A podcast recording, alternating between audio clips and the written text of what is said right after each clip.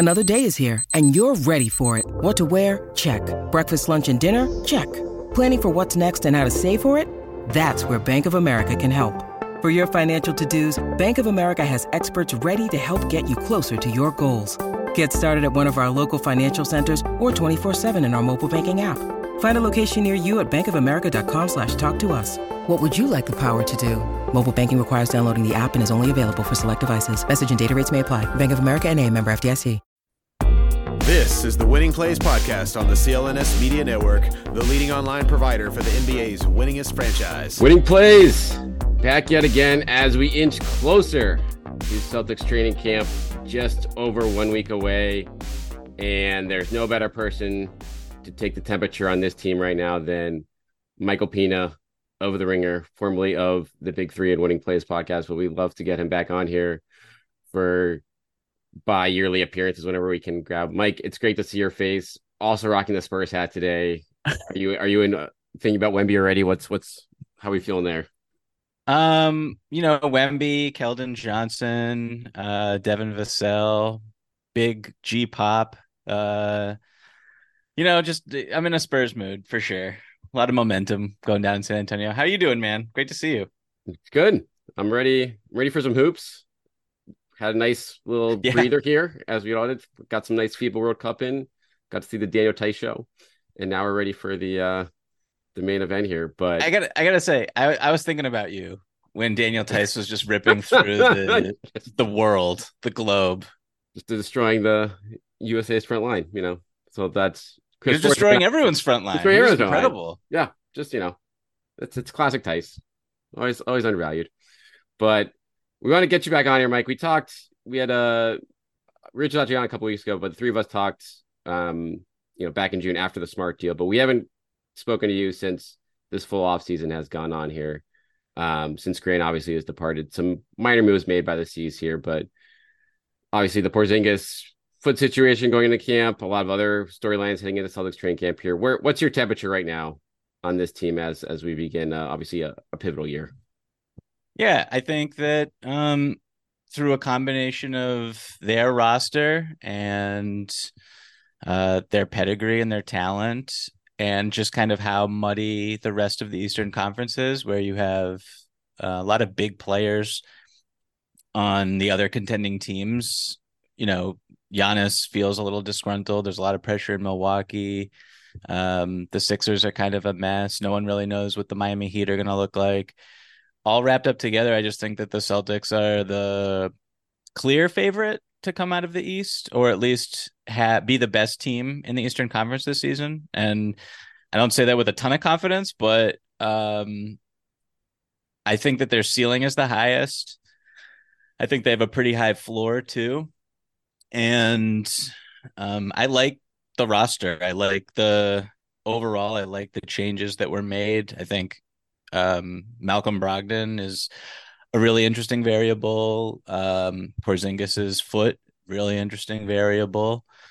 So health is going to be a question mark there. Interesting is one way to put it. Yeah. Um, and then you have, I mean, I don't really know I have a feeling about what the starting five will be and what the closing lineups will look like, but um, there aren't that many huge questions here either, which is really good when you're a really you're a team that's aspiring to win the NBA championship. So I think that they can have a top five offense, top five defense, and they're one of the best teams in the NBA again. All right, well, let's talk about two things here then. Well, first, you brought it up, so I think it's worth giving the scuttlebutt this week, Malcolm Brogdon, which honestly, this is kind of, you know, it took a break for a couple months, but this obviously he was not happy. I think in the aftermath, the initial deal not going through the Clippers, and now it's just been just been again. I don't think anything has necessarily, you know, changed. He haven't obviously hasn't spoken publicly in the last month, but there's a situation for him both like his happiness factor and the injury situation with his elbow, which I think was talked about a little bit on NBA Today yesterday. Like how I've heard a variety of things in this front. How do you kind of see the situation playing out with him of being like, bring him back, let's see what it looks like with this group in a similar role? Do you expect, you know, him to be around for a full season here? Like what's what's your kind of read or is this a kind of a wait and see situation in, in your eyes? I mean, it should be up to him, right? Like, um, assuming he's healthy, um, you know, assuming the what was it like an elbow, forearm? I can't yep. remember injury that he suffered, and then also he's got lower body, lower body question marks that have kind of um prevailed throughout his entire career from when he was drafted. Uh, so, you know, didn't play a ton of minutes last season, started zero games. I think he averaged 25 or 26 minutes a game. And obviously won sixth man of the year, but um I think the the health his health and his physical condition is a is a question mark in addition to just like where he's at um as someone who's willing to sacrifice because um, I'm sure he wants to play more. I'm sure he wants a bigger role. Um, no one really wants to come off the bench and to kind of have those preconditions and have that mind, mindset for a team that by all accounts tried to trade you is difficult um, and it it would be really interesting to see how he can swallow his pride or if he's willing to do so and uh, kind of repeat the role that he had last year. Um, I would think that it would be a little expanded now with Marcus gone, and maybe it'll at least kind of shift a little bit in terms of how much the ball is in his hands when he's on the court. Um, but he's really important. I think he's overlooked in terms of how important he is. Um, uh, and yeah, like I, you can still play a ton of really awesome lineups with him in it. And if he, I guess, like if the three point shooting is still what it was last year, then you're in great shape. But, yeah. you know, if it falters a little bit, that'll be interesting. Um, but generally speaking, like you have to feel a little I guess I don't really know how I, I don't really know how I feel about him. I was going to say optimistic, but I don't know. Um, a lot of question marks with him right now, and they they kind of need him. So I don't really know what you would trade him for right now. Like I was just thinking before we started recording about like uh you know Buddy Hield's on the trade block now and it's like oh that'd be interesting i couldn't like imagine that type of trade happening but like thinking because of just like the the teams involved and sending malcolm brogdon back to indiana doesn't really make a lot of sense. Yeah. But um he is an interesting trade ship but like why would you want to move off of someone at that age at that point in their career who has a clear role on your team and you're trying to win the title? It's just it's difficult for me to kind of think of a possible um trade partner there all right, let's take a break to hear from our sponsor, FanDuel. Snap into the action this NFL season with FanDuel, America's number one sports book. Right now, new customers get $200 in bonus bets guaranteed when you place a $5 bet. That's $200 in bonus bets, win or lose. If you've been thinking about joining FanDuel, there's no better time to get in on the action. The app is easy to use. There's a wide range of betting options, including spreads, player props, over-unders, and much more. So visit fanduel.com slash Boston and kick off the NFL season. FanDuel, the official partner of the NFL. 21 plus and present Massachusetts. Hope is here. First online, real money wager only. $10 first deposit required. Bonus issued as non-withdrawable bonus bets that expire seven days after receipt. Restrictions apply. See terms at sportsbook.fanduel.com. Gambling help line ma.org or call 1-800-327-5050 for 24-7 support. Played smarts from the start. GameSenseMA.com or call 1-800-GAM-1234. Unless you have someone in mind.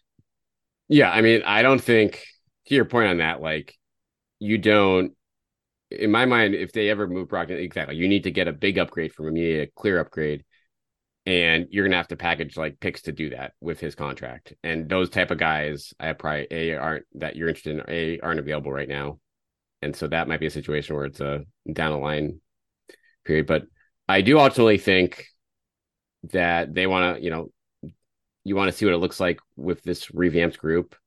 Um, I do have questions. I want to get your take on like is he a lock for a closing five on this team? Like I never thought like for as good as he was last year in the regular season and for as steady as he was captaining that second unit, I thought the fit with him with in, in, the closing five, whether it was, you know, obviously next to Smart most time was, was tough last year. So I wonder what that looks like again next to Derek here, or whether that's something where they go with two bigs to close a lot of these games. Um, I'm curious to see how that kind of plays itself out. You would think that you have four guys who are going to be closing a majority of the games when they're healthy. So KP, Tatum, Jalen, and Derek White, right? Those yeah. are the four. Um, I mean, honestly, it, yeah, it could be by committee for sure. Um, you know, I'm really high on the season that Payton Pritchard can have. Um, I'm pretty high on the season that Sam Hauser can have. I don't know if he's going to be closing a, a ton of games, but he's an option. Um, you know, you have Al Horford. Al Horford, like, pretty good. you have Rob Williams. You have like a lot of. I know that uh, it'll be really interesting to see how Joe Mazzulla kind of um, evaluates his first year as a head coach and what worked, what didn't work. Um, is he going to play bigger lineups now that he has a little bit more skill on the court and a little bit more spacing? And um, KP is kind of a different type of big, really unique and singular. So uh, I think that um, KP kind of gives you more options on what type of bigs you can play and what type of lineups you can play. So I wouldn't be shocked at all if they close big more often than not because they have a lot of skill on the court. And I don't know how many minutes or how many games Al Horford's going to play in the regular season, though. And I don't know how healthy Rob's going to be throughout the regular season. Like, I feel like Rob Williams' ceiling is defensive player of the year and his floor is irrelevance, right? So a lot of there's a questions from that perspective. But then again, like Malcolm Brogdon totally could close a ton of games and be awesome. And um, they could go small with Tatum at the four um, and still be really formidable. I think it'll also just it'll it'll depend on kind of the rhythms of the game and who they're playing. I feel like. Yeah, it's really they'll have a lot of flexibility on that front based on the opponent. So that is like yeah, going into camp, I feel you know if Porzingis is like the top storyline in terms of his fit with this, you know, with this with Tatum and Brown and how that looks all looks in the court. I think Brogdon's just a close second just for everything you kind of laid out there of both health stuff, mindset stuff, and then again, yeah, seeing seeing how those groups kind of fit together here. But looking, I mean, looking around the ECU, and you brought it up earlier, Mike, like there are question marks everywhere like, what's your read on how this like Lillard stuff shakes out? Do you think this is going to drag on to the year? Do you think this gets done with Miami early on? Or I mean, we're hearing whispers of wild cards like Toronto or Chicago, like maybe putting in bids, but like, are any of those actually like realistic in your eyes, or is those, is that just you know posturing that by Portland maybe trying to up the price for Miami? I haven't thought too hard about uh, Chicago. I don't really know exactly what their draft. I don't think it's great. I think they traded a bunch of stuff for Vooch, right? So it's like right, must... but I'm I'm pretty sure that, and I hope I'm not wrong. Going off the top of my head, that one of their protected picks that's extended, you know, it rolls over through like the next few years. It belongs to Portland, so okay. I feel like if you were to have a trade there, um, that it would open up the ability their ability to trade future picks down the line. So if that were possible, then Chicago suddenly becomes like a little interesting to me, um, just because they are going nowhere. Um, the Lonzo Ball thing screwed them. And, you know, they just signed Vooch to a long term deal, like 60 mil. Um, they don't seem to. I mean, we'll see what happens with DeRozan. They have not extended him, but they have LaVine under contract for on a little uh, his max for a couple, a few more seasons. So Chicago's interesting. Um, you know, I wrote at the beginning of the summer about um trading Scottie Barnes for Damian Lillard. I just that's just like not gonna happen. I don't feel like. Um, maybe it will. That would be really fun. I think. Um, so I'm always kind of you know, thinking about Toronto because they're another team that, you know, had a terrible offseason, lost their starting point guard. Dennis Schroeder destroyed Team USA in FIBA, but I don't think he's like a starting caliber point guard um, for a team that wants to do anything. So they're kind of in this weird crossroads stage with Siakam on an expiring and um, OG Anunoby also, you know, he has a player option in the following season. He can be expiring. So Toronto should be looked at as a, a player here. And then, of course, the Miami Heat. Like, I don't know what their best offer has been. Obviously, it's not the best offer that they can offer. Um, but even if they get to that place where they're willing to give up Herro, Jovic, uh, the the kid they just drafted, um, and then like th- they can get however many. The I think they can max out at three firsts if they do some stuff, um, and remove some protections. So like I don't think they've offered that. Um, even if they do, like, can you get something better than that? Um, for Lillard, who knows? Um, Miami better do do this deal. Honestly, if they don't, I I think that they will. I thought that they were going to fall off last year, and it looked that way. It looked to be that way for much of the season until obviously the in the playoffs they got red hot.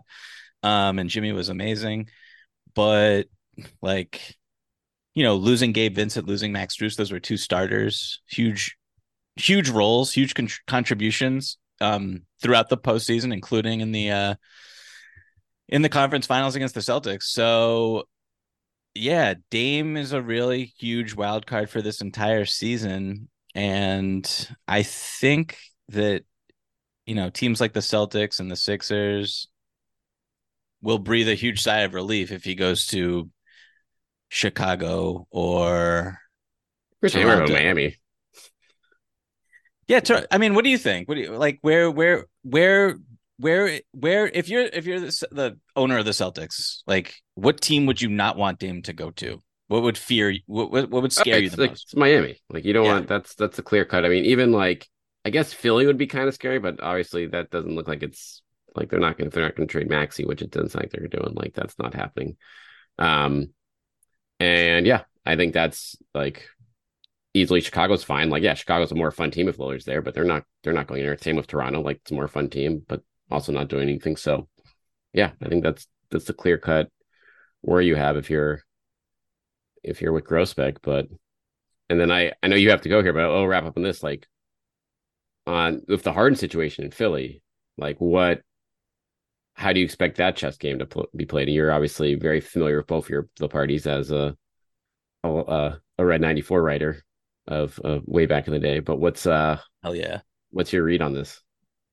I don't know. I feel like I'll just say this. Who's gonna blink? We'll go, we'll go out on this. Um, I'm writing a column right now about the New York Knicks, and the New York Knicks should feel pretty optimistic about their chance of getting an MVP caliber player within the next 12 months. That's what I'll that's what I'll go From on. Philadelphia?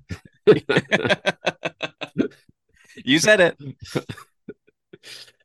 All right. That's a good tease, Leon. Look for that from Mike on the ringer.com as long as a ton of other stuff for training. You, you have a training camp plan yet? Or what's is that gonna is that in uh TBA? Um, not yet. Not yet. Um we'll see. We'll see. Something could be in the works. We'll see.